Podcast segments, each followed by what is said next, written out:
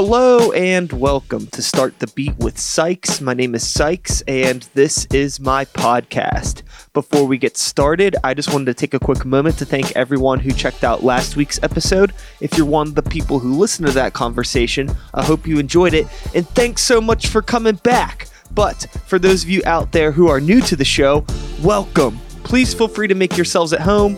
And as always, there's beer and soda in the fridge. So, uh, what's going on? You know, hope you're all well. Happy Monday to everyone out there doing their thing. If you are listening to this on a day that is not Monday, well, happy whatever day it happens to be in, you know, whatever fucking planet you're on right now. If you are listening to the show on Apple or Spotify or Google or wherever, if you see an option to rate or review or subscribe, like, share, whatever, any small little thing that you could do to help out me and the show today while you're here, anyways, would be greatly appreciated. Uh, apparently, according to the internet and algorithms and statistics, when people interact with your shit, it helps more people see it. And one thing I'm trying to do is get real fucking popular. So I need your help taking over the world. All right. I'm like, we could be like Pinky in the Brain. Uh, I'll be the brain. I need you to be Pinky. I know Pinky's kind of like the not so smart one, but that's just the situation we're in, and hopefully y'all can support me on that. Anyways, uh, some upcoming shows. Grey Walker is going to be at Cattivo this Saturday, March 30th. That is the James Johns Memorial Show.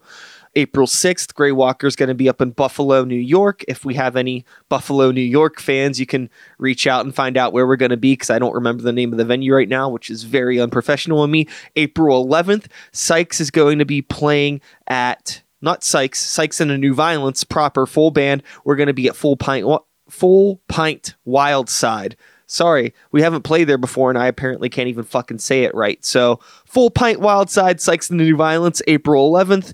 The day after that, April 12th, is going to be Podcast Night at the Tolma 2, which is a live podcast event featuring Start the Beat with Sykes, Neon Brainiacs, and Thrifty.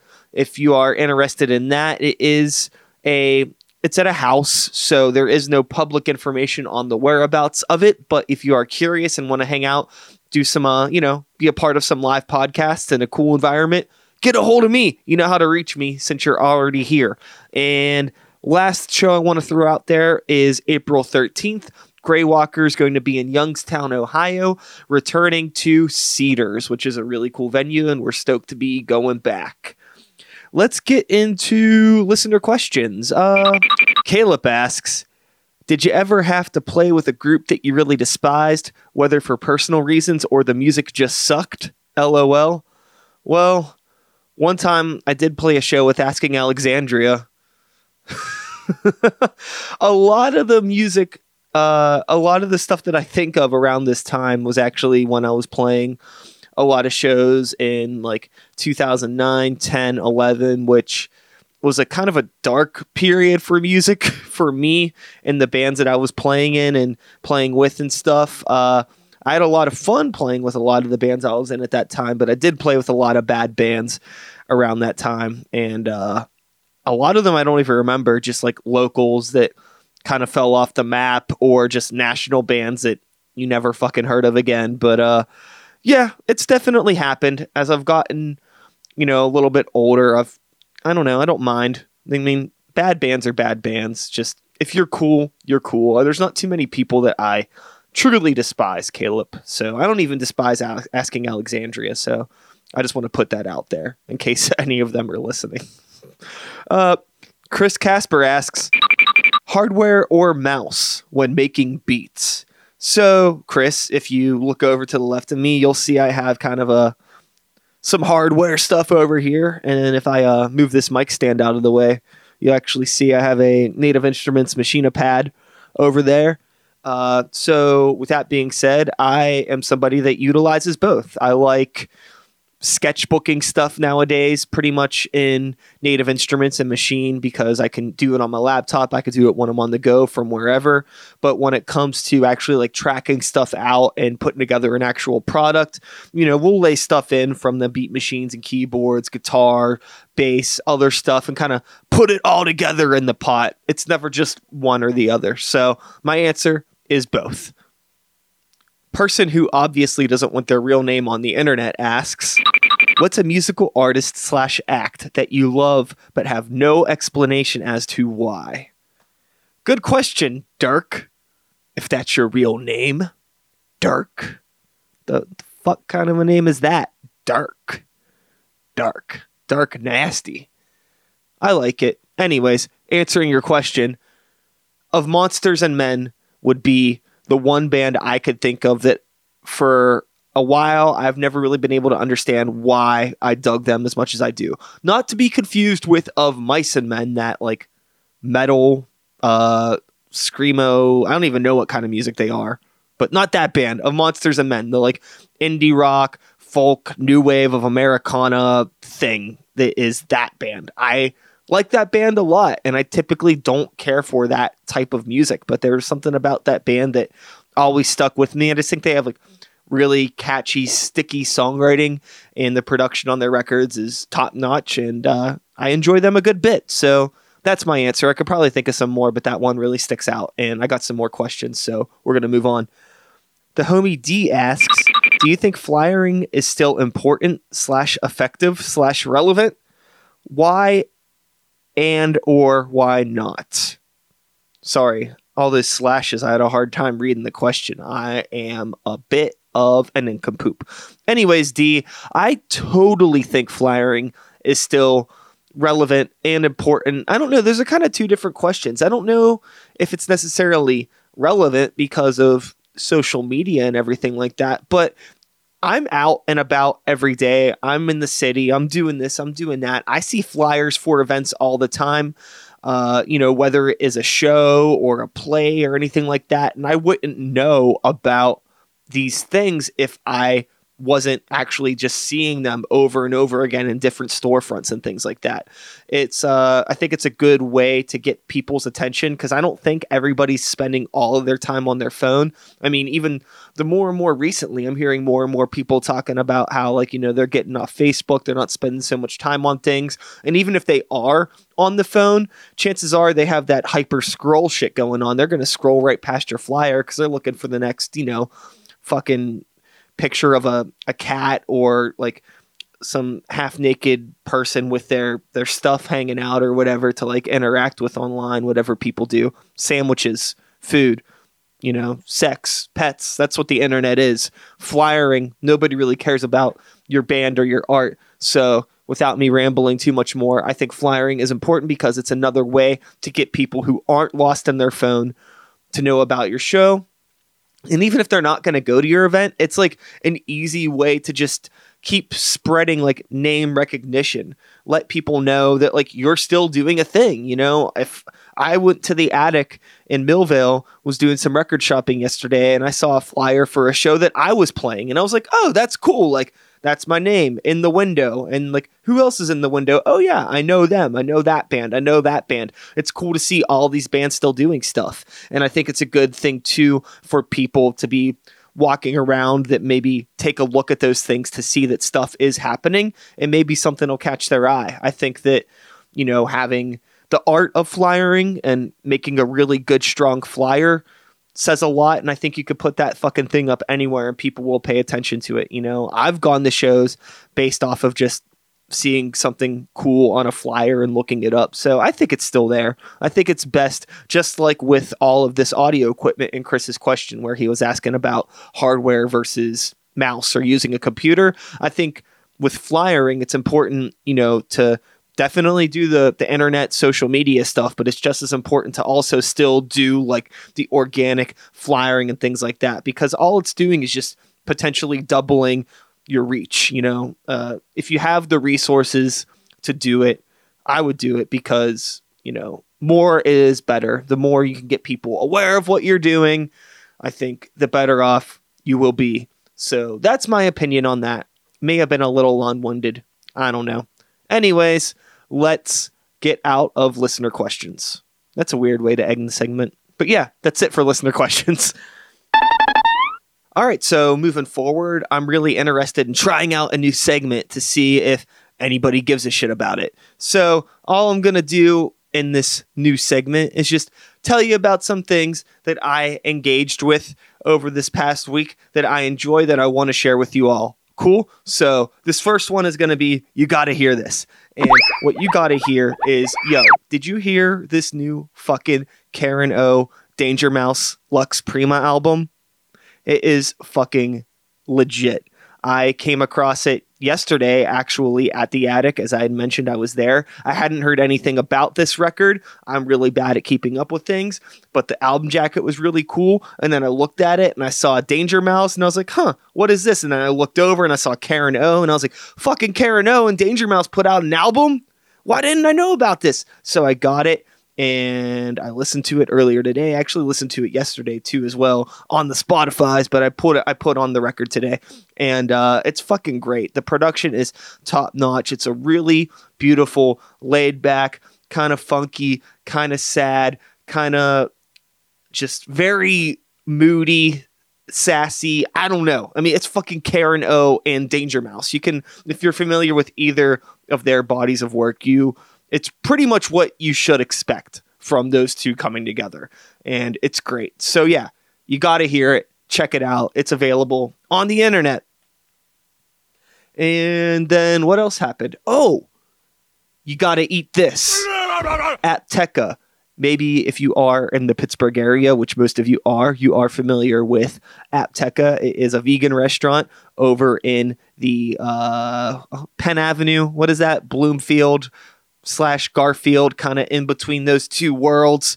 And uh, they have a special sandwich now that I don't know how long it's been on the menu. I don't know how long it's going to continue to be on the menu, but this thing is fucking awesome. Me and Stacy went last night, had ourselves a bit of a date, and I had this fucking special sandwich and it was really good and you got to eat it. It is uh I wrote down what was on it so I could try to sell this. I am in no way a food review person or a critic or anything, but uh, I'm going to give it my best. It is a uh, a veg pate with smoked apple and chilies, red cabbage slaw, salt pickled turnip, and savory sauce. If you are not vegan or somebody that is interested in exploring different styles of food, that may make no sense to you, but trust me, it's fucking awesome and you got to eat it. And that's it for that segment. I might have more next week. We'll see. We're just trying out new things. And with all of this bullshit out of the way, we can now move into the main event. Yes, my guests this week are my friends in the band The Summer Camp. And for those of you who aren't familiar with them, they are an indie rock slash alternative pop, funky, kind of jazzy at times, kind of rocky and fuzzy at times, cool, rad, awesome, whatever. They're cool, they're great, they're cool, they're great, they're cool, you're cool, I'm cool, they're cool. Summer camp. Yeah, that's my explanation of the summer camp. But before we get into the conversation, how about we actually just listen to a little bit of one of their songs? They have an album out now that you can stream online. I'm on Spotify right now checking it out. Let's check out a little bit of this track called Pull.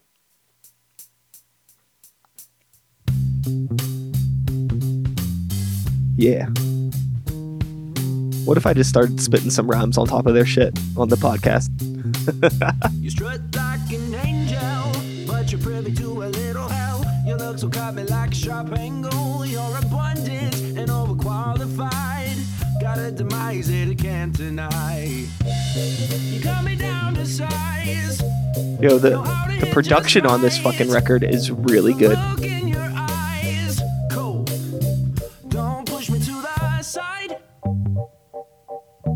You've been on my mind. You push me to the side. That fucking bass tone is. I, I love it. Wanna pull you closer. Every time I think I crack the I'm mistaken cause I. This is Pull by the Summer Camp.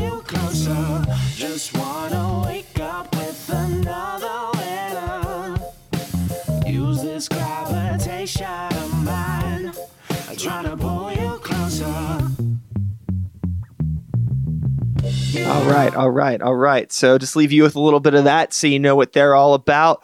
Man, they're fucking awesome. Make sure you definitely check out Incognito Mode. It's available on Spotify, I'm sure other streaming services as well. And uh, with that being said, how about we get into my conversation with these boys you just heard doing their thing? Sit back, relax, and hey, let's start the beat. I'm trying not to swear anymore, I guess. just kidding. Fucking fuck it.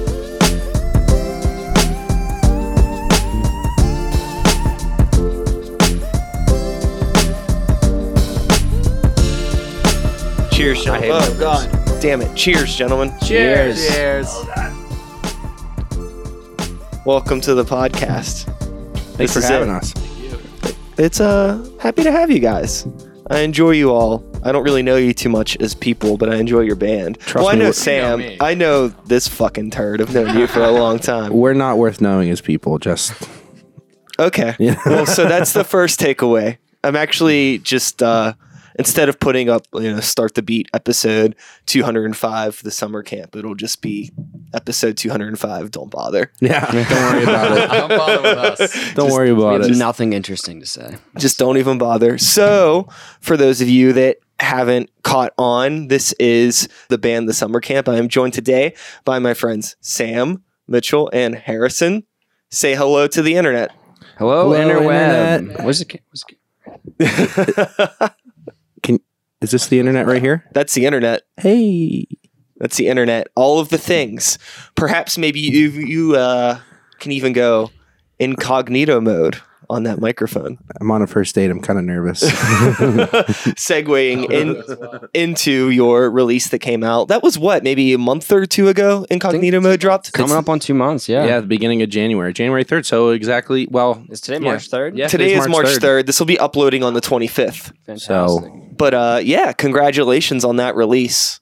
thank you. It sounds great. That was the one thing that I was really happy about was that it just was a really good audio representation of your live show because you are a very tight live band and it was cool to hear it on a like a studio production but not like too overproduced just sounds like you guys fucking playing some songs and things like that Well, um, Mitchell and our other our bass player Connor, they both still go are going to school, have gone to school for mu- music production and and all that stuff. So that's a very important part to us because I always feel like you listen to a band, you see them live, they're awesome, and then you like listen to their their whatever, and you're like, ah, it just doesn't do it justice. So I think that we tried to be uh, honest with our sound, both when you know you listen to it on the record versus you see us live. It's like you're going to get pretty much the same thing there. You know what I mean? yeah no it's it's very clean and just like a honest recording so good job you guys self-produced it Almost fully, yeah, and like that means a lot for you to say that to us about just the quality of it because we did everything but the drums. I mean, you, you've recorded records before, I know. yeah Like, DIYing drums is a task, um, especially if you don't have the right microphones, you don't have Yeah. the right um, outboard gear and everything like that. So we did, um, we did like synth programming and all that stuff on Ableton like months, before, almost a year before.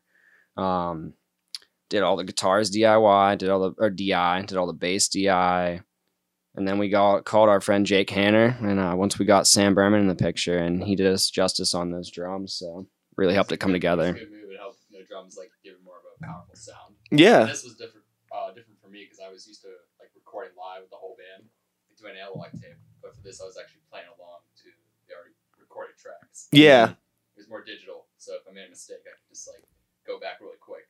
But usually, I would always have to just do the song over again. hmm So it was a completely different recording experience for you versus playing with the band. What do you prefer?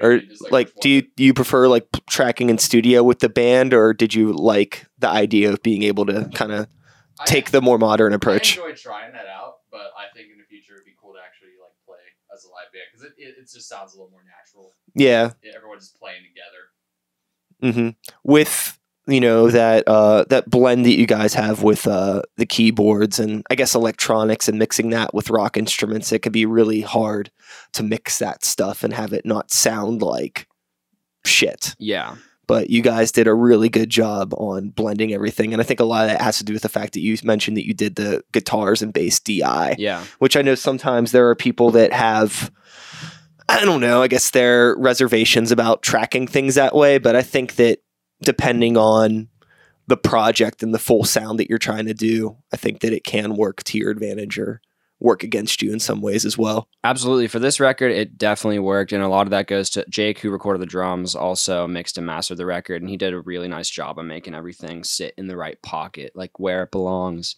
Um, and moving forward, I mean, we have we argue about what we want to do next. If we're going to DIY if we're going to want to go to the studio. I mean, a lot of us are leaning towards you know miking the amps, get being in a room with the drummer, you know, doing that natural rock and roll vibe of a record. But Yeah, I think it also depends on the actual music itself because this release, I mean, it, it was born on his like Ableton push. On Yeah. all that, like all the. Did beats, you have like pre-programmed drums prior to Sam coming Yes. in? Oh, yeah. Actually, you oh, know what? I so think I different. saw you guys play a show before Sam joined. That's you saw like- us with that. Yeah. when Yeah. the- yeah. Yeah, It's part of that uh, Teenage Takeover show. Mhm. It maybe. was. Yeah, that is yeah. what it was. Yeah. Okay, I remember that now. Yeah. So yeah, he had we had all the beats, and it, it- I would call them beats. Like I mean, Yeah. there were some elements of real drums, but it was beats. You know what I mean? Uh, And then- technically, every drum beat is a beat. yeah, right? but you know what I mean by when I say that. So Yeah. we had it, and then we sort of fused the two worlds of real instruments and and feeling plus all that. You know what I mean? So Yeah. And I'd never go back to the no drummer thing. We tried it like two or three times and you just you're missing that live heartbeat of, of a performance. You know And- what's funny is I just made the shift with Sykes and the New Violence to nix the live drummer yeah. over time. I've gone through four live drummers with that project. And for whatever reasons, you know, it's worked out great. And in some circumstances, it hasn't- hasn't worked out so well. But uh, now I've gone to just saying, you know, fuck the drummer. It just works better for what we're doing. But we've I've found a way to make it work. Like I have like this crazy live setup and like extra speakers that only the drums go through that I'm routing and then like the other backtracks are going to the PA. I think it's like one of those things so it's like still like all the drum sound is coming from its own individual spot versus like everything coming through the PA where it can sound like thin and disconnected. And that's what we were dealing with. Like, yeah, there is a way to do it properly. And it's like uh, the big thing is with running beats or, or anything, like even my live synths that I run now, it's like you want to have ideally like your own sound person to manage that thing. Yeah. you can, you know. And it seems like you have it rooted out really well. For you, we didn't take that step. And now, I mean, we got this guy and now we're stuck. Well, with no, I think so. honestly, you guys benefit from having the live drummer. I remember the first time I saw you with Sam, I was like, sweet. It sounds good. I like it. Keep going with it. Mm-hmm. It works. Um, but with the the no drummer thing, I wouldn't necessarily be opposed. There's only one person on this planet who I would let play drums for me, and I've told them that, but they're they're too busy if they're ever not so busy i would i would i would scrap my thoughts for them i think that's the thing too It's just like sometimes you find the right person that gels with you and understands the groove and can lock into you yeah. and that was kind of the issue i think that i ultimately ended up having with some of the other drummers that i had worked with was this it's not that they're bad drummers and it's not that they're bad people it's just it's not the right energy yeah. you know what I mean? And Sam fits in really well with you guys, which was like surprising. Nothing against this. Just I just knew Sam just from Knox Boys, and I just like I had, and I'd seen you without a live drummer, and then when I heard that you were playing with them, I was like, "How's this gonna work?" That's so neat. But like you fit in really, really well. Well, he and it's like we struggle with that a lot with the right finding the right drummer because we played with a bunch of different drummers. I think two were in the band, and then we tried another one, and they were phenomenal drummers. Like technically, like they could play whatever, you know what I mean. And what it comes down to is my favorite quality in a drummer is like that Ringo factor, where you can play all this crazy stuff, but you're not playing it because you're doing what's best for the song, and that's what Sam does, and that's why he really meshes well with his band, I believe. I think all all band members should do that, and that's the thing that I come across a lot playing in heavy metal bands because you know heavy metal musicians tend to be technically proficient and like pretty happy to tell you about it. Yeah. Uh, so you get, you know, four or five dudes in a room that are all really good at what they do, but you need to get everybody on the same page to make a song. Mhm. Like you're trying to create a product for somebody to listen to and enjoy. And like while there are some people that would probably be happy to hear 5 minutes of just technical wankery, it's like that's not what we want to do. So reeling in being like, you know, what's going to be best for for the song, like even though this is a really technically easy part to play, it sounds fucking good and it makes it gives the song some character. So Mhm. just Absolutely. drop the ego a little bit and just let's play a song. And it's like we love music like that. Like we like Polyphia, we like TTNG. I mean, you even more than me. Oh, like, Oh yeah, I love all. Well, and we had a drummer that he and he plays now in a metal band, and that's where he belongs. You know, 'cause he does a great job. But like he'd play with us, and our songs are, you know, they're they're pop rock. Songs, He's giving you you, know like, what I mean. like hitting everything And maybe he's, a like, little too doing all hard. these crazy drums. I'm like, yo, dude, just like chill, chill, chill. when, when I was first learning them, you know, they would tell me, don't play them like they were in this recording. You know, simplify them. You know, Totally. Don't try to copy this because we want to like you know make it a little more simple, Yeah. more groovy. Uh, yeah, groovy. And that goes for like even the drum machine tunes because I was learning the songs because they had like the drum tracks and they were a lot more simple. So it was like a combination of the two. So I would just have to like follow along and then kind of create my own style with it. So now with the summer camp and you playing live, do you play to a click? Are you doing any backtrack stuff? It's all live. everything there's no backtracks per se um a lot of it is i'll loop something like there's a song for pachinko there's an organ part that comes in there's an electric piano that comes in so i'll loop that organ part and sam has that in his ears it's not connected to a click track Oh, okay. but he can hear that loud and clear. So you're because- playing with in ears. Yes. Okay. you know monitor situations you can never count on Oh. the fact that he's going to always hear that really, That's a nightmare. really well Yeah. and then the one other thing is, I think one song we have like the electronic drums that were pre-programmed, and we launched those at one point, and that's like that's the extent of our. Mm-hmm. There's no backing tracks. Yeah. you know. I gotcha. That works. With moving forward, um, are you going ever thought about experimenting more with like blending the electronic drums and live drums, or do you just want to like push on like making it more rock focused? I think for, I mean, we're still in debate of that, but we have all these songs that we wrote before Incognito Mode came out from like years ago because we've been making music for like six years before I actually put anything out, and we're trying to like maybe re like workshop them, but those songs are very much rock and roll. Like, there's not, I mean, there is elements of electronicness in them, but they are rock and roll. So it's like we're gonna play with around with those, see what we can come up with, maybe write some new songs. But I think we all I mean, we all love rock music. Like that's what we all love. That's Totally. like what's truly like, you know, your little kid inside's like, oh, I love rock roll, you know. So And there's a gap for that right now. I feel like there's not a lot of rock other than Greta Van Fleet, which like no, they're fa- they're fantastically talented. I don't think they're they're very unique, and I don't, I don't mean to talk shit on them or anything like that. But I mean, we've all heard we've all heard them before. yeah. Um, but like That's uh, we, we miss those. Ba- like some of our favorite records are like American Idiot, um, The Black Parade, like those huge records at the time they came out that just like were the voice of a generation. Like Mhm. and like that's what drives us. I feel like to make those pure records like that. Um, that's what I'm leaning towards, and we have big personalities in this band, and we butt heads about things and all that. But like, if if it were up to me, I'd definitely yeah take that route make you know a good rock opera, big anthem record. Totally. There's a part of me that is very curious about why guitar driven rock music has kind of fallen off. And the more that I think about it, I think that this access to technology of electronics like Ableton and things like that have pushed a lot of younger kids out of picking up guitars Yeah, because everybody already has computers and you get this cool light up pad that you could do your stuff on. So a lot of people are getting into making, I mean, basically, a lot of bands are doing rock music with electronics. Like, I would say, you know, 21 Pilots is a rock band, but, you know, they're majority electronics. yeah. Um, or who's it? Imagine Dragons. Mhm. Eh, you know, I'm not Perp, gonna. Perp likes Imagine Dragons.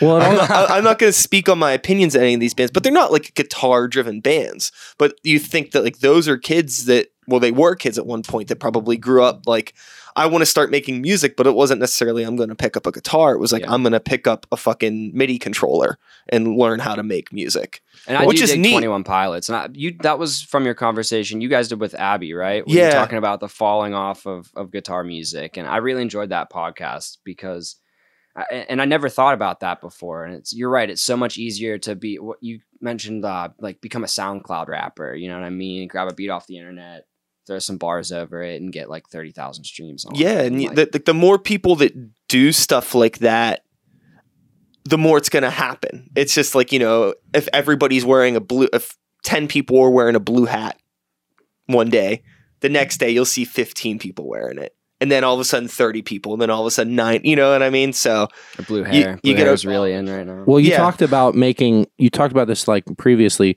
about making a product. You know what I mean? And that's unfortunate. I, I say unfortunately, but that's the music industry now. It's not just are you talented. It's not just can you play. It's not just can you. You know what I mean? You have to literally be a business, and it has to be sellable because, especially, I mean, what's our number one in the music world right now? It's pop music. It's it's rap music, and that's all about doing numbers. You know what I mean? So I feel like if you want to make it big, you have those dreams as a kid to be a rock star and like do that as a you know profession that you have to sell it has to be something that the people want to hear and that's just like in the world we live in today that's what's highbrow right now is pop music so i feel like it kind of goes hand in hand with that not that's not my personal beliefs of the thing you know what i mean but at the same time our music is pop music it has rock and all these Yeah. other influences but at the end of the day it's a pop song that's catchy in your head and it stays with you because that's what the people want they just want a good song to listen to. You know, they th- want a good product to consume. I think one of the like the term pop got really kind of got Beatles like, were pop music. Yeah, it got you know what I tainted mean? with a bad name Yeah. over fucking My Chemical Romance was a pop Yes, band. Yep. Green Day too. Yeah, Paramore. they- that was Fall all pop. Boy, That's the thing that like cracks me up about Paramore specifically because there was a lot of people throwing a big hissy fit when like they kind of you know they came back from their brief hiatus and they were doing pop music. People were like, they're a pop band now. I'm like, where the fuck have you been? Just because just because you were fucking 12 and listening to like you know Paramore, they were making pop music then. That's just what was pop is popular. That's what was popular then. They're still doing. They're just doing what is popular now, but they're the same fucking band. Yeah. Yeah, they're evolving. You know, Yeah. essentially, they're not going to play the same thing over and over again throughout their career. And as long as it sounds good, like talking about Paramore, you know, it actually sounds good. If Paramore put out another fucking album that sounded like Riot, everybody would just be like, "Oh, they need to grow up." Yeah. yeah, other bands get criticized for sounding the same and not evolving. Mhm. You know, And that's then- where sorry, I didn't No, mean to you're you good. No, you're good. that's like the the thin line that I feel like you walk a lot where it's and it's honestly it's not what you're doing, it's how people categorize it. The thin line between selling out and evolving as a band. You know what I mean? Like Maroon 5 is a prime example. Like their first record is like all instrumentals, Fire. all Their and, Songs and, about you Jane is amazing. and some people would say, okay, they've sold out now because it's basically Adam Levine and, and a bunch of recorded tracks. or oh, whatever. totally. Yeah. Um, And Cardi B over an acoustic guitar. and part for of me some wishes reason. they still would have done a record like songs about Jane or something similar to that with with all live instruments and it's more of a jazz funk record. But at the same time, if they would have done that, maybe I would have said, "Oh, they just did songs about Jane again." You know what I mean? It's with selling out. You know, I think it's anybody's whatever you want to do with your band and your brand and your wallet, whatever. It's your fucking business. But it is sometimes a bummer. Like even I can agree that I remember whenever Maroon Five came out, I thought that there was some fucking nasty stuff that they were doing. And it was cool to hear it like on a popular level. I don't know what shifted, like why Adam Levine had to be the voice of like popular male rock that would shift into like all this dancey shit. I don't know why that got thrown on him and it couldn't have got given to somebody else. So Yeah. Maroon 5 could keep doing what they're doing. Because he's a dreamboat of a front man. You know what I mean? I guess just- so. He's a good looking guy with tattoos and, and, and I mean, a I body. arguably don't even think that he has the best voice or vocal no, range. he doesn't. I mean, he don't get me wrong. He's a good he is a good singer, and he's a falsetto like Yeah. Falcon for sure. But yeah, no, I agree with you. Like there are definitely more quality of good voices out there. You know? Yeah, I mean? guess it's just it just it worked out. I guess you're right. He is a he's a looker. Yeah, I mean that's half the bit, and it goes just goes back to what I'm saying. That you're selling something. You're not. It's not just about the music anymore. It's about the image, and there's a brand, and you know, then you buy all the merch. You know what I mean? And it's just like more of a feeling. Like I mean, Ariana Grande, I know people that love her music because of like the feelings that they give them. I don't know what I'm exactly saying by that, but it's well. just like it's it's not even like what she's saying or her music's not all that because it's just her singing over a beat. You know what I mean? I don't. She's not sitting there Well, writing those songs. There's like these loose, there's like loose subject matter yeah, that people are able to attach to really easily because she sings a lot about relationships. And who can't relate to a song about relationships? It's a very, very easy thing to like tug on somebody's heartstrings, Mhm. you know, with that. And that's like the same thing with like a, a band on the opposite spectrum, like a like a brand new. They were a very, very popular rock band because all their songs were about what relationships and Mhm. you know, being like fucked up and like a shitty dude. And I don't know why anybody was surprised when things fell apart for them because, you know, if you were listening to the music, like, oh yeah, duh, whatever. But that's a whole other the whole that's a whole nother conversation, you know. That's a, I think it's like one of those things where it's like uh people want uh art to be genuine, but then they ignore red flags from time to time when things come out on Mhm. on things like that. I don't know. But that's another conversation. But to get back on track and stay in the subject matter of where we are, what the fuck is the summer camp doing to to brand and to uh, you know, make their mark uh on the social spectrum of things versus the music. 'Cause I feel like you guys have the music shit down, which is technically the hardest part, but in the time frame we're living in, it almost feels like the least important part. You know, I was uh, playing a show last night with Grey Walker, and our buddies from Michigan were on tour, and we had them on. They're called A Virtue, really good dudes, insanely talented band, like really fucking good. And my buddy was standing next to me, and he was like, "Are these dudes signed?" And I was like, "No, I don't think they're signed." Like, it's like they're really fucking good. I don't know why they're not signed. I was like, "Cause there's fucking a thousand other bands that sound just as good as them." It's the other shit that maybe they just haven't figured out yet. Mhm. What where are you guys at on that? I mean, like in terms of like the the just the image we're stuff. trying to put that package together a little bit more. I'm not saying that we rush the EP because we needed to put the EP out Yeah. there like badly. Like like I said, we've been making music since like 2013, 2014, like together as a band. And now it's like five, six years later, and you're like, it's this like self feeling of like, are you ever going to even do this, or you just Yeah. want to like move on with your life somewhere else? You know what I mean? So that was like we put the record out, and I'm very proud of it. It's not like I'm saying that, but now there's it's the next step. You know what I mean? Like we're working on that. We need to get a music video. We need to get an electronic press kit, send it out. You know what I mean? We try to make a brand. I mean, our brand is like, you know, what's funny today? It's like funny, cool, kind of psychedelic rock Yeah. music. You know what I mean? Something that the people what and like look at pop culture and like you see like Tim and Eric, they kind of started this whole trend, and now I see like you see like Geico commercials that are just like random shit that don't even really make any sense, but then it's just like they throw Geico on the end of it. It's like, oh, that's funny. You know what I mean? yeah. So, I mean, we try to just be ourselves and be relatable because, like, we're just fucking goofy, weird guys. And I know that a lot of people are just like that. And I feel like people are sick of this fake, not true image that other bands put out there of the mainstream. And it's just like, yeah, we're going to give you something that you really enjoy and it's something that sounds good. But at the end of the day, it's honest and it's us. You know what I mean? So, and I think Mitch, Mitch has been doing because, like you said, the music's almost the least important part because we have to be our It own isn't, like- producer, we have to be our own manager, we have to be our own Booking But the thing that- booking agent, Yeah. everything. You know what I, I keep mean? stressing, even if, but the thing is though, even if you have, whoa, Wrong pipe. even if you have everything else together, if you have shitty songs, nobody's gonna give a fuck. yeah, but how many? I'm sorry, how, I've seen so many bands that are I'm like, dude, they suck.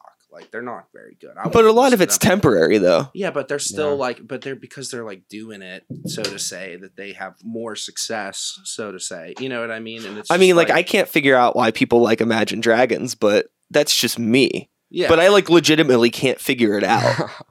like I just like I- it feels like they just it feels like every single song that that band writes just feels like oh I'm hoping this gets into a movie trailer. And the other thing is, like, it's not constantly being played on the radio. Like he was saying, I like Imagining Dragons. Essentially, what happens? I kept hearing Radioactive on the radio so much. Like I hated the song, but then it was just like it got to the point where I was brainwashed. I'm like, you know what? All of a sudden, I like it. So it's like it's just being. You don't. You just know it. It's familiar. Yeah. Yeah. I mean, we have like the summer camp. We have all these ideas and plans, and we have so much more than just music. We have, you know, we we're creatives, and we talk about films and sketches and stuff like that all the time. Yeah. But then it's like at the same time, it's like, well, you know, we got you got bills to pay, and Yeah. you Yeah. life that gets in the way. Well, that's- in a perfect world, we can just sit there in our studio and and just be creative for you know the whole day and not have to worry about like is that is is our gas bill paid? You know what I mean? Well, Because think- it's like at the end of the day, and you know we all have we just we're people too. We want to like I want to live my life and feel like a normal guy. You know what I, I mean? think that it's almost impossible to be like a productive artist before being like a productive human. And sometimes that means like taking care of just making sure you're fucking fed and you have a roof over your head and that the people around you don't think you're a terrible person. You know Mhm. what I mean? Like the simple shit. So it's really cool that you guys have a focus on that because there's something that like really bumps me out when I see bands that have like a shit ton of talent and like things aren't necessarily, you know, like they're just they're doing it, they're just on their DIY grind, we'll call it. And you know for a fact that whenever they're not playing shows, it's just like, oh, I'm just like, what are you doing? Like it just seems they're just kind of just waiting for something to fall in their lap. Yeah. and it's like it's Being married and have a family. well, no, I mean that's fine. I'm not talking about that. Like not necessarily Well, there's nothing harder. Yeah, yeah. We're I- talking about like being just talking about- creative and working on your art. We're talking about people that like don't have any sense of self responsibility outside of their art. hmm I think that there's a lot to be said for people that are like willing and understand that fact that like even though we want to do X, Y, and Z with the band, we still have to take care of A, B, and C with our personal lives because that's gonna help us make X, Y, and Z possible. Like it sucks whenever you know, oh, I want to work on this video project, but I also have to fucking work Yeah. but also like it sucks not having a job and not having money to be able to make video projects happen. So you got to find the right way to balance all that stuff out and like kind of like maybe not necessarily shift what your concept of overall happiness is, but like maybe like reprioritize some things because I think it is important to make sure that you know again like food, money, home, family, friends, all that stuff is kind of locked in place hmm before the art. Otherwise, like the art's just gonna kind of become this thing that, like, I don't know. In my experience, it's always become like real negative. Anytime anything else in my life has been like kind of negative or off, it like sinks into the art, and then I become like jaded and weird and gross about everything. I mean, I feel like it's also how you perceive it because I understand what you're saying. As far as that, you want to make sure that you feel good about yourself before you can give yourself to your art or anyone else. But there's also times where I experience where I'm like, I am successful. Like, I have a job that I'm successful in, and I have a house that's pretty nice and whatever, all that. But there's part of me that's like, I kind of wish I could just like throw it all away and just like go for it and like Sure. dive right in. And it's like, you find that balance because it's like, yes, we do dive in, but I don't want to be home. Like at the end of the day, you know, I don't want to be a homeless kid. Like we lived in a storage unit for a little bit of time. I don't, I don't necessarily want to go back to that. Like I don't want to just be working. Like I like going out and like feeling good about life. So it's a, it is a fine line. You It's know a what I mean? balancing a act. Very It's fine like- line. I think that you know, going into what you were saying, I think that it's really important to take the time to appreciate what you have while you have it. hmm but also don't get like too comfortable or let yourself to plateau. Always be chasing more. I mean, you know, people say that like even if you have like a good job, you should always be looking for a new job no matter what. hmm Like always looking for new opportunity. Like whether that's in your personal life or with your artistic things or the band, whatever. You know what I mean? You should always be looking for more, but also don't be looking for more to a point that you're like taking the things that you have for granted and then you know, then you're not actually enjoying what you have. Mhm. You're not uh I don't know, just it's kinda like miserable and lonely in some Mhm. ways. And that's kind of where we are right now. I mean, we have that thirst, we have that drive right now. And I, I think it's just, we talk about these creative ideas we have and the branding and the videos and all that. And it's just like, we're getting better at it, but really like being disciplined with this balance between life and music. It's like, and we all want to enjoy and have a good time too. Um, but it's like, we're between him and I are rehearsing like four to ti- five times a week. Um, we're working jobs and then sometimes we just want to relax but that t- time spent relaxing like usually needs to be like all right brainstorming It's a video almost it's you still know? half productive. It- totally. yeah, Yeah. yeah I feel like anytime I try to like hang out with the dudes from the band or even like people that I'm not in a fucking band with, I can maybe go for like 10 minutes with just like bullshitting about like movies or food or beers or something. Then it always just evolves into so what are you working on? What are we working on? What do we want to do? that's with us too and then like, there's uh, always one or two people there that have nothing to do with it, and it's like, oh, I'm sorry. Yeah. Like, I Yeah. now, now we're, we're talking about like compression techniques for kick drums, and you could not give a shit less. I'm really sorry. It's always weird when you got friends who know nothing about music. Uh-huh. Like, I still got friends who I've been, you know, I've known for 15 years, and I still make time to hang out with them. And but when it comes to actually talking about the music we do, it's it's like I don't want to say it's like talking to a brick wall, but like it, it gets difficult sometimes. And I try to be supportive of what they're doing too, because I'm proud of them as well. You know, and I try to listen the best I can, even if it doesn't interest me as well. Those are important people to have around though, because it's good to pick their brains about music in a in in a in an understanding of like, okay, how do people that aren't artists want to digest music? How do they engage with it? You know, Mhm. what are they looking for when they're looking for new music? Are they even looking for new music? Is it just things fall into their lap and they either like it or they don't? You know, what is it about those things that fall into their lap that they like?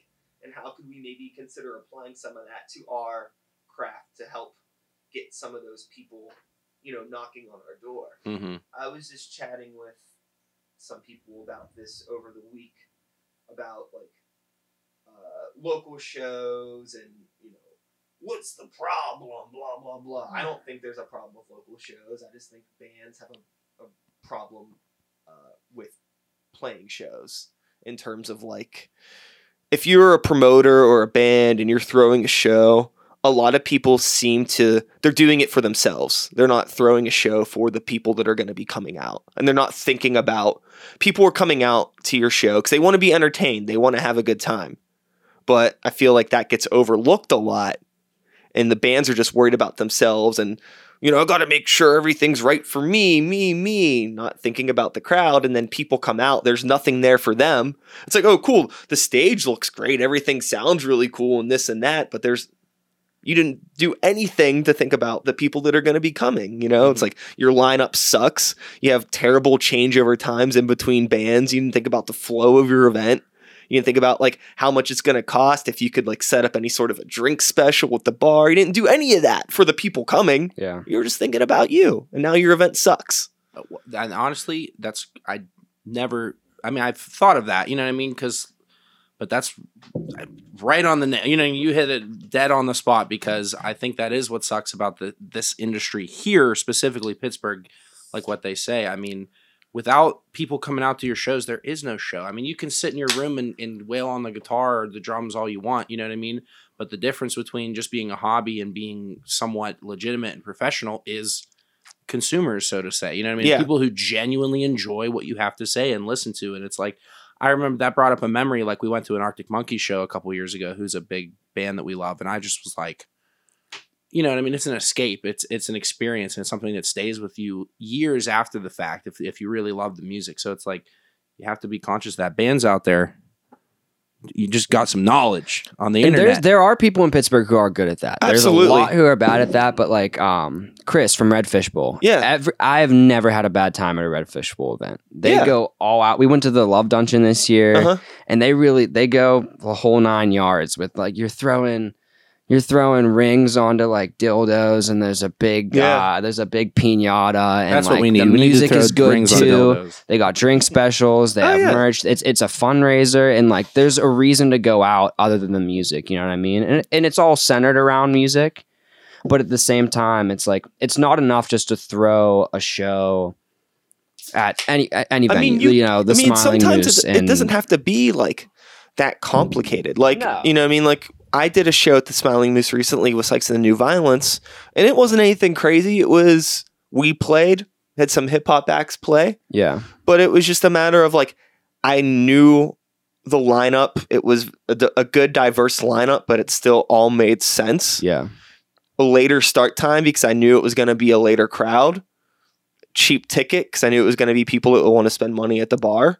And then I just had like a demographic of people in mind that I was catering the event to. And then I invited those people out and they were like, yeah, I'm going to come because this sounds good. It's because, like, yeah, because I knew my audience and I Mhm. promoted it to them. And then they came out and then we had fun and everybody made some money and went home.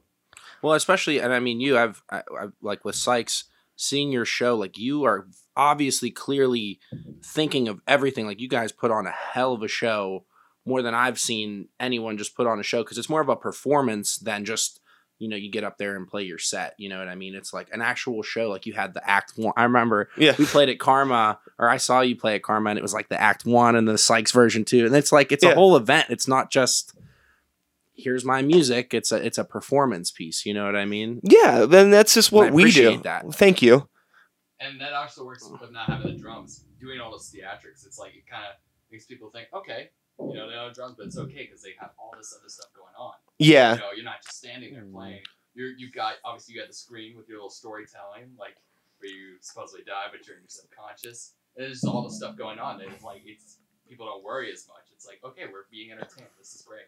This is entertaining. That was that, that's pretty much what I had in mind too. Is just like putting together just more of a not necessarily like a it's not a stage play, but yeah, just more of like a a, a theatrical Mhm. experience. Just because we had all of the resources to do it, and it seemed like I don't know nobody else is doing this. Uh, and I- we've we've talked about doing stuff like that because the summer camp isn't just like the name of a band. It's like a theoretical place that we go to and there's all these different storylines inside of it.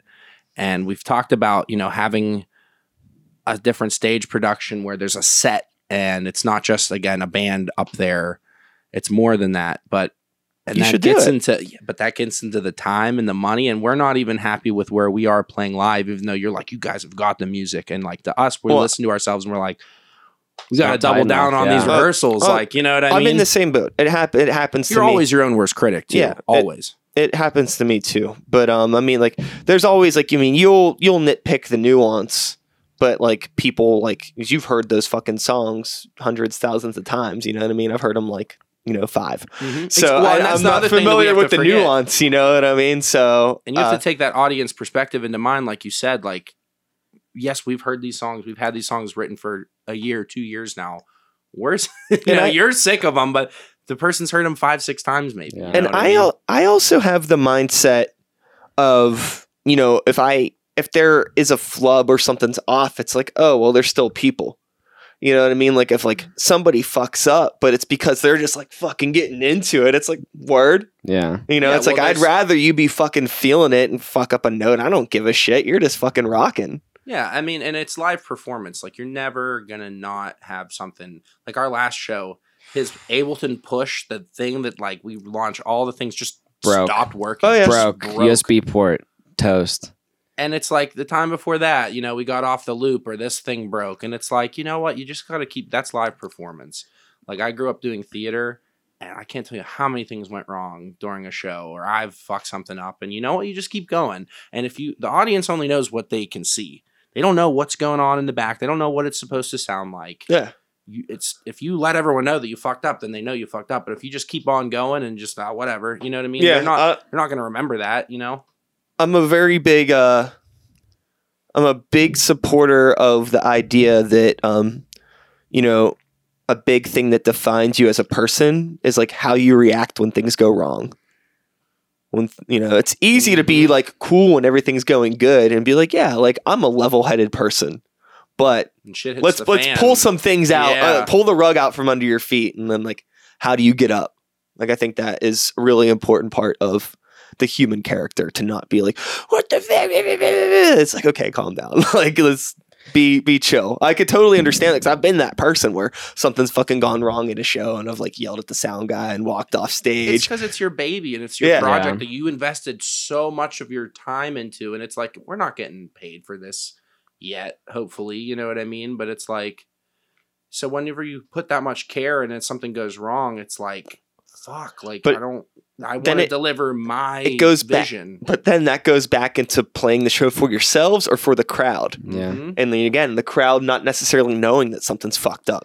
But you know, someone starts throwing a hissy fit on stage, it makes everybody feel fucking uncomfortable. which we've done a real good job at. And I think that's from our theater background is like and Connor's done theater too and and and Perps behind the kit and he just keeps going all the time. Yeah. You know I mean, but like we've had so many things happen and it's always roll with the punches. After the show, you know, we're Monday Monday morning quarterback, like grilling it or whatever. And you you talk about like the audience and doing the show for the audience. And even when we have all those screw ups, people still come up to us and say, Oh, the show was great. You guys were so tight. And and we we like Yes. part of us as a performer, it's like, oh, are they lying to us? Like, was I it really people- I not know, I tight? think people Like- just want to see you play and they want to see you have a good time on stage. If you fuck something up, you're gonna fuck something up. If if it's your fucking friends, they're not expecting you to be that great anyway. So just like Yeah. it's chill. feel that way all the time. It's like, especially when I was first starting playing, like even when we weren't, we were just starting, we weren't the best, and when people tell us we were really good, I had all this self doubt. Like, are they just being nice? You know. Now it's become more like, okay, you know, if they didn't really think we were good, they wouldn't say anything. Maybe, you know, when I see a band and I really like them, I try to go up and say, you know, I really enjoy that. and if I don't like them, I'd probably just Leave. Don't Well, say I anything. think- don't say Yeah. anything. I think that like a lot of it too is like there's a thing that I've been talking about a lot with bands about, you know, making sure that you promote your music to people that aren't artists or people in bands. Like how do you get those people on into your music? How do you get them to come out? Um, and sometimes those people do come out to shows, people that aren't in bands. And something to keep in mind is like somebody that isn't in a band. They're not in a room playing with people every week. They're not playing shows every week. You know what I mean? They may they might only go to a show once or twice a month.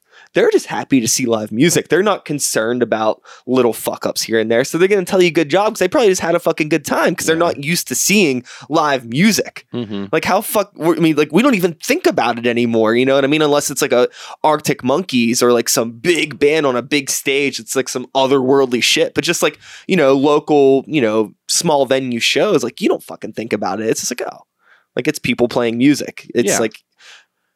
Not that we take it for granted, you're just kind of used to it. But the normal person, they're probably not even used to that. So they're just happy to see some fucking music.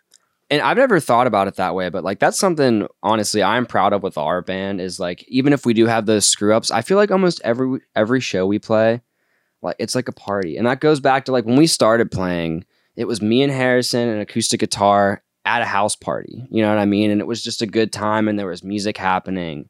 Um but like every show seems to just be people having a good time and Yeah, you guys enjoying are really- themselves. confident looking on stage. That's I'm gonna say that from like a like a business standpoint. They have a very confident look, and I think that that goes a long way when people who don't know you are just watching you play. It's just like even if you're fucking up, you look like you know what you're doing. Mhm. So people are gonna be like, "Oh, these fucking guys know what they're Well, doing." because we do put the time and the work in. Like we rehearse two to three times a week. I mean, we live together, so it's so easy just to be like, "Oh, hey," That's the best." in passing, because I can just be like, "Here's this idea I had," and it's like, "Oh, great." Even that, it's still work. Even though he's cooking eggs, making breakfast, and I'm still talking about whatever.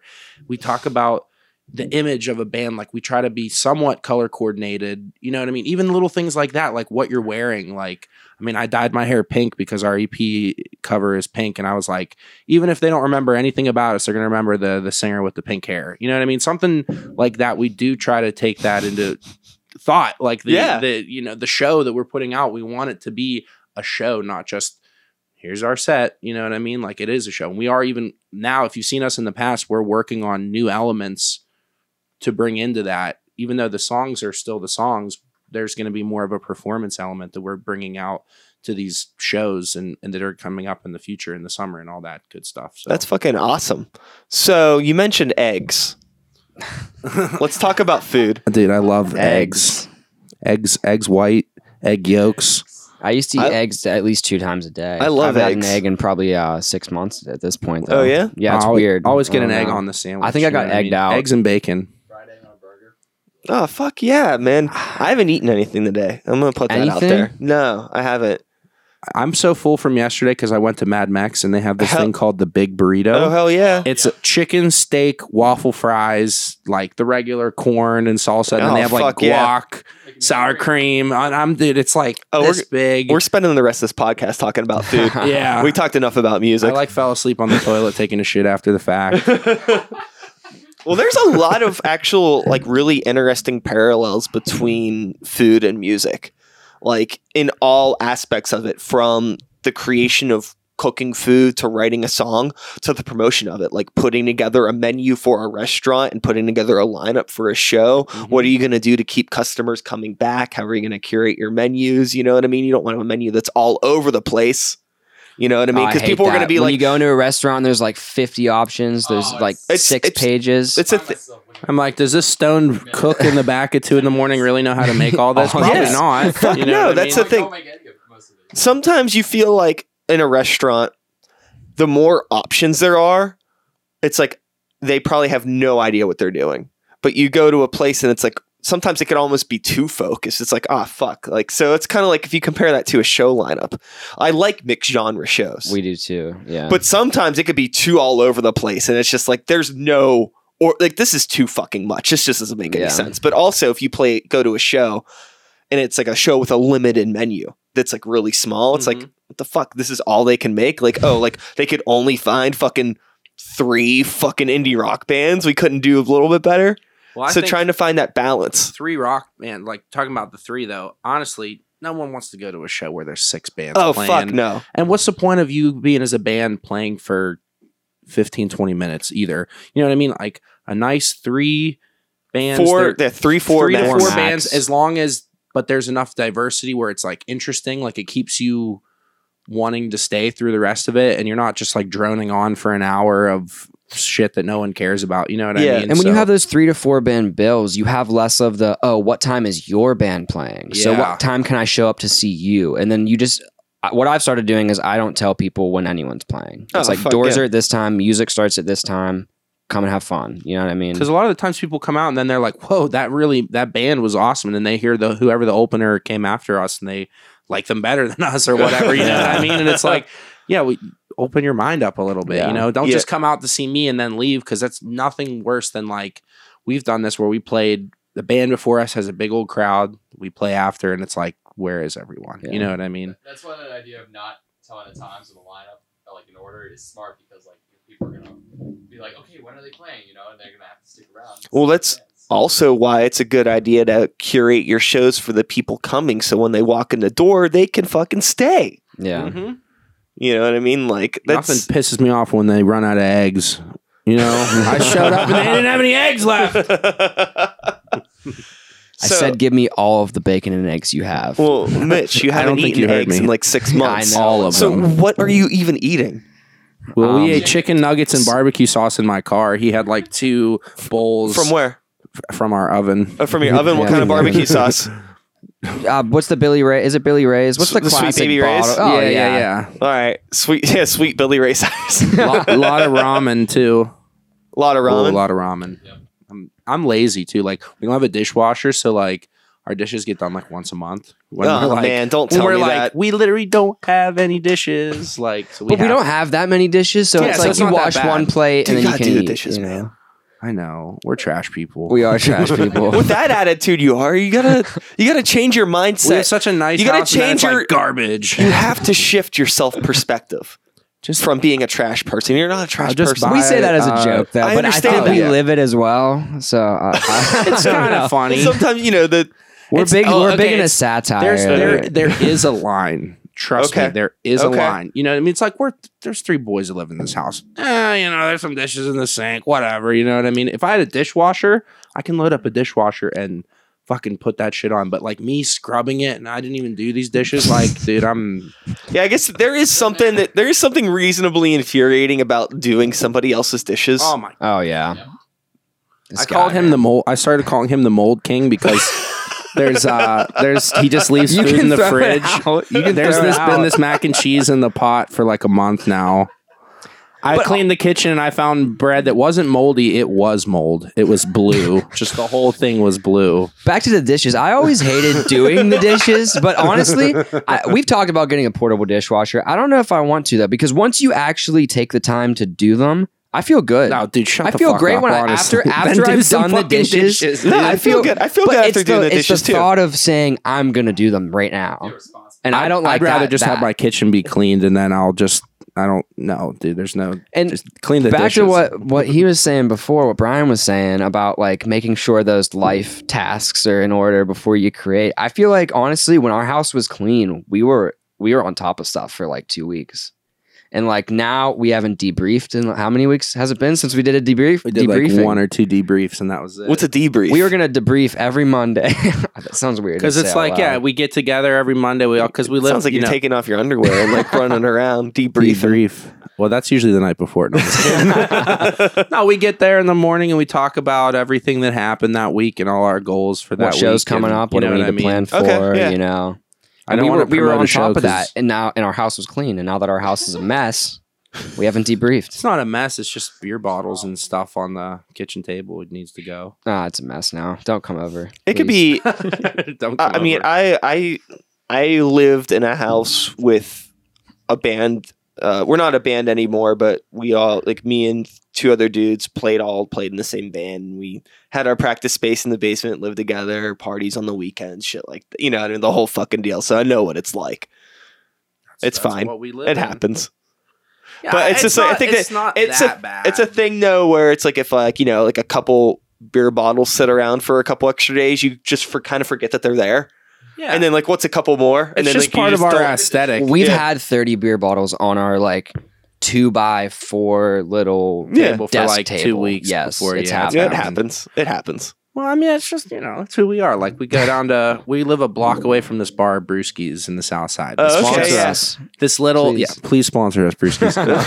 it's just a dive bar, graffiti on the wall, and all walks of life, and everyone's welcome, and that's just like who we are as people too. Where it's just like, hey, chill out, man, have a beer. You know, it's cool, not a big deal.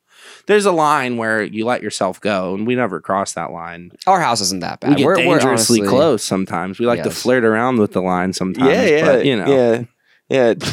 Tiptoeing The, uh, on the uh, maple syrup was particularly bad.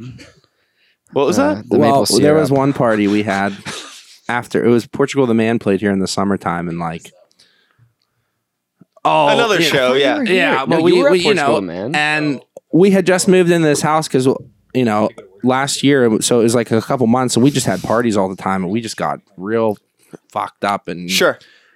I'm all fucked up and this he kid- was dead, and someone he's had brought pouring okay. like maple syrup No, no, on no, me. I and have a friend that don't know, works, just to uh, like you know like you fuck with your friends, you draw on them. Instead, he I had a friend that worked in craft services for uh, for the film industry, and the earlier she had just dropped off a bunch of um like French toast. French toast sticks with maple syrup already on them, and uh, one thing led to another, and my I found my arms just flipping the whole tray of French toast sticks onto Harrison's uh, dead corpse That's and on the cool. couch, and the maple syrup the maple syrup was on the couch for Honestly, that couch at least a month. pulled through pretty well. There's like one spot that's kind of weird, but other than that, it's great. How'd you get that out? Baking soda, I don't remember, dude. vinegar. I don't remember. All right, that was a, a big non sequitur right No, that was tight. we, uh, we're probably gonna do it again, July fourth, Fourth of July. We had a big old party. Yeah, we should make that thing. We last year, so our house, we have this big backyard that's just this like open yard. It's really great because we live right by a church. We have no neighbors. And we had like a outside party, and like, dude, there's a fucking, there's like a hundred people that came there. There was a lot Yeah. of people. We had like three or four bands play. And then it rained. Then it rained. and We moved the party inside, but it's like we had a big party and it was really fun. And we're probably going to do it again. You want to play so- it next year? Oh yeah, I do. Yeah, dude. yeah, dude. We should. Sykes Well, I'd like to make it thing. more of like a if the weather's nice, like an all day. Like there's some bands playing. Come, just come in and out. Fuck you know yeah, what I mean? So Well, I we am- said it on the on the air, so I on the internet. So I I, guess down. we it's Yeah, have to, happening we now. have to Well, do it. because we've talked about like putting on more than just. I want to be more than just a band. Like I want to have a venue space and like create more than just Community. Yeah, here's my band playing. and- Like it's like Totally. we you know we because like our house is set up where we like we can record we recorded the record in our house and like the basement set up is the practice zone and like you know, we we can do shows and do recordings there, and Mitch has done recordings with other bands. So it's like eventually, I would love to have a space where we could do that and house more of that for other creative people and people that just enjoy having a good time, and you can take a load off. You know what I mean? And whether we play good or bad, any sh- and we've done that in the past. We've had shows; they're not all out experiences, but any shows like the Fourth of July thing, like the um, I think of like the thing at Druva's house where our friends just showed up, and it was like it was a bunch of CMU grad students. We were playing at their house, and then all of our friends that are at Pitt right now just showed up like Real rowdy. real rowdy and got the thing going and bumped it up and like that's where we play the best and if we make a mistake i never care about it if things are like going well like that Yeah. i don't know Yeah. i don't know Yeah. Yeah. The uh okay I think that I was just thinking, you know, while you're talking about that, that, you know, with Sykes kind of doing the same thing too, where I feel like there are a lot of bands within Pittsburgh that we can play shows with, but there isn't like a bubble for us. And there's kind of like a weird, like, hole in the hip hop community in Pittsburgh now where it feels like nobody's like, there aren't a whole lot of people just throwing rap shows like if they are it's not like weirdo rap like what we're doing you know what i mean? It's like some other stuff which is fine but there's no pocket there's no pocket for us to play in. So we're kind of just like well why don't we just create that little bubble You and then just That's work what it has to be. do our own thing. And it i mean it's just it's so far it's working out okay. I mean we've thrown a couple events uh this year and uh because it kind of all started with we put out our new album in november and since then just kind of trying to build play a lot more do more things Well, I mean, blah blah blah Let let me ask you a couple questions. Okay. I'm gonna flip the table around. Like Okay. how how long has Grey Walker been around? Because I noticed you guys have like twelve thousand likes on Facebook. Yeah. and I'm like, oh shit, like gray walker has been a band since 2013 mhm. i joined in 2015 and just in general, like how do you find not only you as a person, but you as an artist, like envision yourself just as a regular person. Like how do they discover new music and how do they fall in love with a new band that's not being told to like from the radio perspective? Like here's this new artist, national thing. Like how do people find that new music? Not only am I asking as a band because I want to tap into that market, but as like a fan of music just in general, I want to know how to find new music. You know what I mean? I kind of find myself lost on both ends of that. You know what I mean? Nowadays, it seems like the guys are really into like the Spotify playlists. yeah Um, just uh, always going through just different metal playlists or other genres of music. Um, that's the one cool thing about everybody in Grey Walkers. That everybody has a background in music outside of metal. Metal just happens to be the thing that we all are into Mhm. and we're all a little bit older and we all came from a time frame of you know being into alternative music in a time when the internet wasn't like super accessible. So you really had to like go out of your way to find like underground metal bands or rock bands. So we're just used to that i think now moving forward. It's a lot different i think for people that are like a generation or so underneath us that you know the only way they know about finding music is through the internet. So it's it almost feels oversaturated though because like you said everyone has a computer i mean iphones come downloaded with garageband on them like you can make music on your phone like everyone Well, has music out there it's just a matter of like you know like say go back to spotify playlists i think it's just like all those playlists are curated by some human somewhere i mean i'm not talking about like there's ones that are definitely run by record labels Yeah. and things Yeah. like that but there are some cool underground ones and if you take the time to find those ones then you might be able to find playlists on there i know the guys are really into like watching uh some like youtube guitar people and things like that that maybe you know, do collaboration videos with people and bands or talk about bands so they hear people talking about things and then look it up and Mhm. go from there. Or just, you know, sometimes a band that you like is coming through town and they're on tour with three other bands and one of those bands happens to be fucking sick. So you check them out. Metal in general is a lot.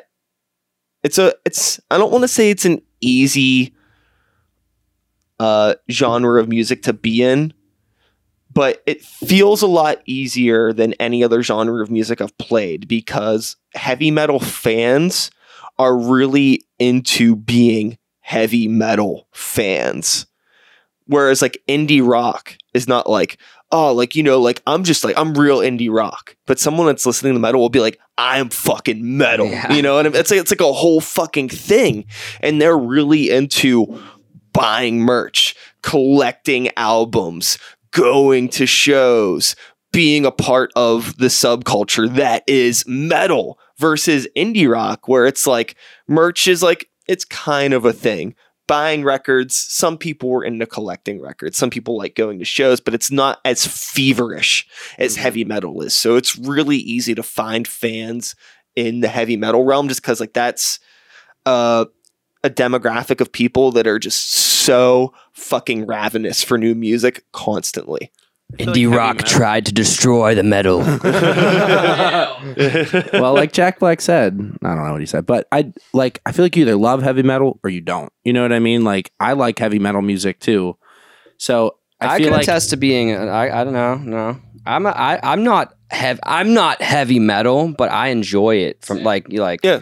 from time to time. You know. Well, yeah, but that- I feel like the people that really true are fans are how do I say this? Not outcast, but it's like it's so di- it's not it's different. You there's know a what I mean? lifestyle around heavy metal, and there's not much. There's not a huge there's- lifestyle centered around indie rock. yeah, it's just indie rock is and everyone likes indie rock music, whether you know it or not. You Yeah. like a song that's indie rock. You know what I mean? Yeah. But like you either like that tone of that aggressive guitar and drums and vocals, or you don't. You know what I mean? So yeah, that that's what makes it. It just makes it like easier to um, just easier to like find meet people. Like even with playing shows out of town, it's so much easier to like hit up a metal band from another city, be like, "Yo, we're a metal band, and we're trying to come play a show," and they're like, "Sick." yeah, let's and then it. like I'm like in you know I'm a weirdo hip hop live band thing trying to play a show. People were like, I don't care. Yeah. Like I don't know what to do with you know I don't I don't know where to put put you. Mhm. There's just no the community thing is like really disconnected. Whereas like metal is just very much like oh some some of it. There, don't get me wrong. There's a lot of weird, grumpy people in metal. Not everybody's fucking kind, but it's you can find people that are really excited about new music too. And to cycle back to the hip hop thing, and like like you said, the hip hop community is kind of disconnected, and like specifically here in Pittsburgh, and I don't think it's done purposefully. You know what I mean? But there's like these different sects of rap and hip hop music going on right now, and like what I would really love to see is an event where there was more of a mix because there is crossover because you have like you have you guys and you have abstract theory and back alley sound and you're all doing your thing and then you have like Clara Kent, Mars Jackson, Yeah. and all those cats, and like Benji, and then you have like Norman Dean and PK Delay and High Pet Zebra and all these like the SoundCloud rapper dudes who Yeah. are putting up numbers on on those respects, and I haven't seen too much crossover between those three groups of hip hop, and like Mhm. that's what over the past three years I I would love to see that because if you go to like any music festival, you're gonna have something that's like Tyler the Creator, Anderson .Paak, which is more like I would say it's not exactly what you and Back Alley Sound are doing, but more tailored to that. Sure. And you're also gonna have Kendrick Lamar and ASAP Rocky,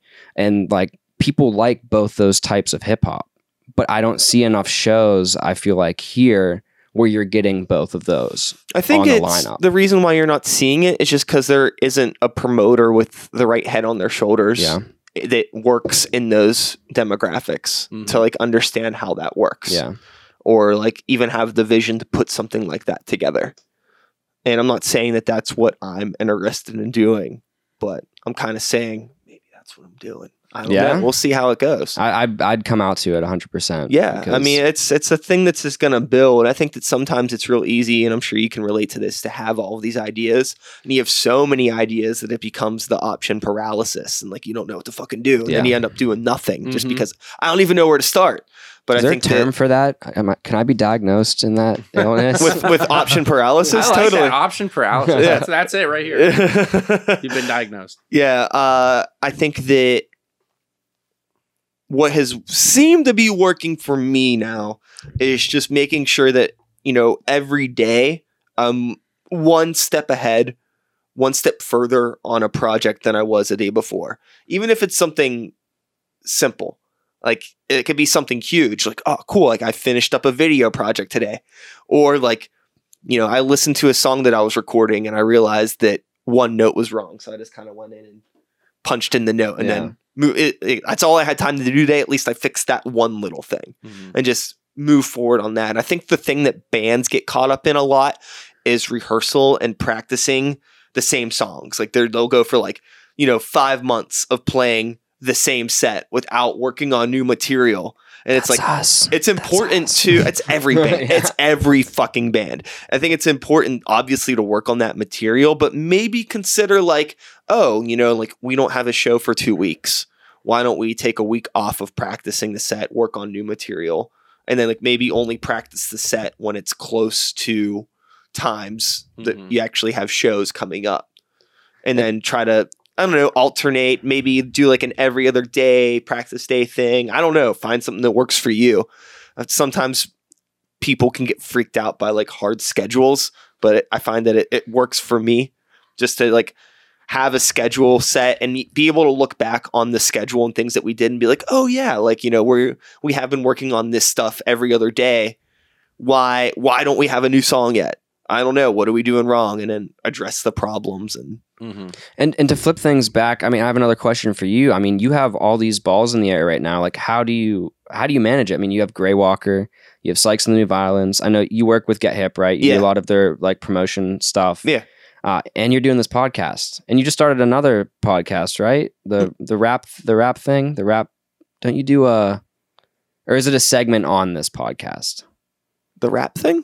Don't you have a podcast with rappers now? And it's like, Uh uh-uh. uh. what am I thinking of? I'm not sure. What else do you do? I've seen. Well, how do you? Anyways, we're uh, we're getting off topic. Yeah. But how do you balance all this Ah, stuff, What man? are you talking? I feel like what you're talking The about. heat, sounds- heat it up or something. Heat. Oh, the start the heat Yes, thing. It was, That was just the hot ones, Okay. the hot ones uh, parody.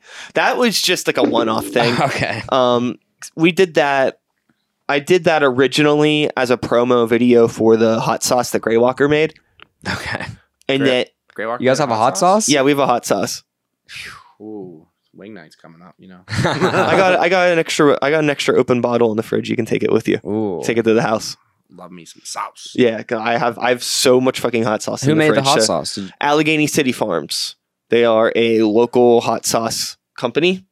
Our guitar player Evan went to high school with a dude that started the company, okay, sick. so it was cool. And he's a fan of metal too. Uh, he and uh, yeah, that was just like an idea that we had. And Evan was like, "I know a guy." And then a month later, we had a hot sauce. Any secret ingredients? there's no secret ingredients. It's a secret he couldn't tell us, bro. Um, there's no secret ingredients, but I mean, like the main base of the hot sauce. I'm just curious. The main base of the hot sauce is peaches. I'm getting hungry now. What are Um, I didn't eat anything either today. but with uh, the main pepper in it is a it's a hybrid habanero ghost pepper. Excuse me for a minute. uh, so it's tight. It's a good sauce. It's not super. It's I mean it's it's hot, but it's not like oh my god. yeah, that's the sauces I like. A little heat, Um, but a little fruit. Yeah, but to answer your question about how everything gets done, it's just all I do. That's it. Um, I mean, there's some finer details of things. Like I have, I will only work on certain projects on certain days. yeah. Um, and I just really cut out as much bullshit from my life as possible. But uh, yeah, there's a lot of things that I miss out on. The thing that I always like to say is that I've never watched an episode of Game of Thrones in Me my neither. life. Me So I was gonna say, but I was like, I guarantee you don't watch TV. Yeah, not not not a whole lot, but enough. Like you know, uh, we've we me and my girlfriend Stacy we watch like Netflix and shit at night. You know, Watched the wind down Umbrella for a couple Academy hours. yet? Huh? Umbrella Academy. I haven't watched it yet. It's good. Yeah, th- that, that's that's It's one that we good. do want to check out. Um, but I mean, there will be days where like you know we're watching shit, and I'm also kind of like if I if it's something where like I have a night of stuff that I can just kind of work on my laptop in the living room and kind of half pay attention, I will do that, like Yeah. multitask. But for the most part, it's just like it's just I just just do stuff. That's it. I have Just do thing- it. Things that I have to force yourself to? Do Do you ever it. have to? Do you ever find yourself like forcing yourself, if I or is it just like to be honest with you, anytime I find myself that if I have to like force myself to do something, I will probably stop doing it. Like if it's a if it's a say it's like something I'm working on a project for somebody, like uh some like doing like a like album artwork for somebody or like a printing shirts for somebody. That would be a good example. There was a, a time frame where I was helping people print shirts. And then it got to a point where it's like, I don't even fucking want to do this anymore. So I just stopped printing shirts for other people. I mean, I just find That- That's it. Like, I find struggle with trying to find the schedule that works for me based on like because there's times where I'm so passionate about wanting to do something and then it's like just not the time to do it. Like no one's around or like that no is the time to do it though. And. I feel that too. You know what I mean? And then there's like, oh, those- it's like it's the time to do it. I'm like, I just want to go to fucking bed. Like, you know what I mean? if you want to go to bed, go to bed. They say that about Can't to songwriting too, Can't though. to Is like the if you get that idea for a song, like, and I do this all the time. I'll get an idea and I'll put it in my notes and I'll come back to it later. But everyone says like once you get that idea, stop everything you're doing. You know, if you're tired, whatever, fight through it because like that spark of inspiration isn't gonna come again. Maybe it will, but like those are rare occasions. And, I like, remember a time when I I had been up all day and I was really really like tired and I was just like, man, I gotta go to bed. But I just had this like thing in my head. It was, and I was like, man, like I have this idea for like this shirt design. I'll work on it tomorrow. It's like no, like just get up and just just fucking do it. I remember I I, I got out of bed. I put together the whole fucking shirt design, made like a little like mock up of it, put it online in the morning, and sold like two hundred dollars worth of shirts the next day. Wow. Pre order. Wow. yeah, just because I, to- had like need this to- idea and it was like a, a cool idea, I guess, and like it resonated with people and I'm fucking like selling 20 shirts the next day. It's like fuck, I wish that happened every like week. even right? one of our even one of our favorite songs. It was the one where we were like, we take forever to write songs because we all write lyrics and we and we argue a lot. But like Mhm. one of our favorite songs is one. It's like I was like Harrison, come over. We're writing this song, and It it, just happened in like thirty minutes. out of And us. you Yeah, know, it just was like boom, that was it. Um I forget what I was going to say. I'm sorry. Great song. Great song. Oh, you know that saying that there's like you have a gut feeling? yeah, Yeah. I've God, you better trust your gut. Like when Oh, that when you get that gut feeling, do it always. Because as soon as you doubt it and you miss that chance, you already missed it. Like Yeah. doesn't matter what it is. Once you get that feeling in your gut, that's it. Hop on or hop on. Mitch, off. you mentioned that you listen to you're a Joe Rogan fan. Did you listen to the David Lee Roth episode? I listen to part of it. So okay, I I listen to Joe Rogan either when I'm at the gym or before I go to sleep. Yeah. The what? So I catch like part episode. David Lee Roth was on this the, week. the the game. He's a eccentric man. My God. Yeah. why, why there- do you ask though? Well, because there's a part in that where they talk about how they wrote Running with the Devil in like 15 minutes. oh, really? Yeah, like basically they just had this idea for a riff, wrote down the lyrics, and it was just there. Yeah. It's like fucking, that's so sick. I didn't get to Probably that part, but I- slightly exaggerated, but still sick. Like They- I believe it. I, got to like the point where David Lee Roth is talking about like, oh, now they have Sammy Hagar and listen to him. Like all his lyrics are full of love and like listen to all my songs. It's uh, running with the devil. you know, like, yeah. yeah, that it's a wild episode. I just I listened to it at work, and it's They're very long, man. yeah. It's a good way to make the day pass. Yeah. But speaking of long, we're wrapping up here Wow. on the end of our episode. Here we're a little over an Look hour. at the time. Look at the time go. So I um I don't really have any closing remarks or anything. I know that this episode's going up on March 25th, and I already did you the favor of letting you know that your next gig is April 10th at the Smiling Moose, supposedly. Yes. W- yeah. Yeah. Oh, yeah, After you're that- right. Yeah, you're right. Thanks. I It's a looked it up. feature. Yeah. Fan- thank you. Yeah. Thank you. Yeah. Because it is April March 10th. 25th now. Yes. Technically, if anybody's listening to this. Time travelers. So Yes. people can catch you April 10th at the Smiling Moose. we're opening for the last bison. Cool. Playing with Pretty- the Living Street, also Pittsburgh band. Uh, worked with our um, our engineer Jake Hanner. So it'll be a good time. Yeah. Awesome. And where can people find Incognito Mode? Everywhere. Or where? You got Spotify, Apple Music, all that Deezer, Tidal, uh, Deezer. Bandcamp, You have the SoundCloud. Deezer. Louder It was included in our. Yeah. It's everywhere. Come over to our house. I'll play it for you. You know, I'll sing you the songs. Physical copies soon? Question mark? Maybe. Oh. We're working on them. yeah. Yeah. I feel like yeah, it's so ex- you don't need. I feel like physical copies aren't really necessary for people today. I mean, yeah, they're cool to have, but no one's. I mean, I've bought CDs and never listened to them. Yeah, it, I, th- I think that goes back into the genre of music too. Like with indie rock, is just like I feel like either you have like some limited edition, cool looking record, Yeah. Mhm. or nothing. Like, Well, do you guys do well with t-shirts? Well, we We- tr- we sold at out our shows we do. first Yeah, run, our first batch we did. Because I mean, they're only ten bucks. Like, Yeah. buy a T-shirt. You know, people that people that are like trying to pay, do 15 20 25 dollars for a T-shirt for just some like. I'm like, dude, come on. Like, no, dude, you could. you're you just could- trying you- to wax people on. uh, There- like, I'd rather you wear my shirt and listen to my music, and I don't have any money. I, you know what I mean. You I'd could rather sell you actually be a fan. You could sell your shirts for fifteen. You think so? Yeah well, they're only ten, so get them for ten bucks. Hey, you know, uh, 15's not bad either. I'm Once you get into 25, depending on Oh, how much the that- cost of production that's is silly. too. That's silly. You I think I think 15 is a good base price for shirts. I I bumped all the prices of my merch up from from 10 to 15 about a year ago and there was no there was no dip.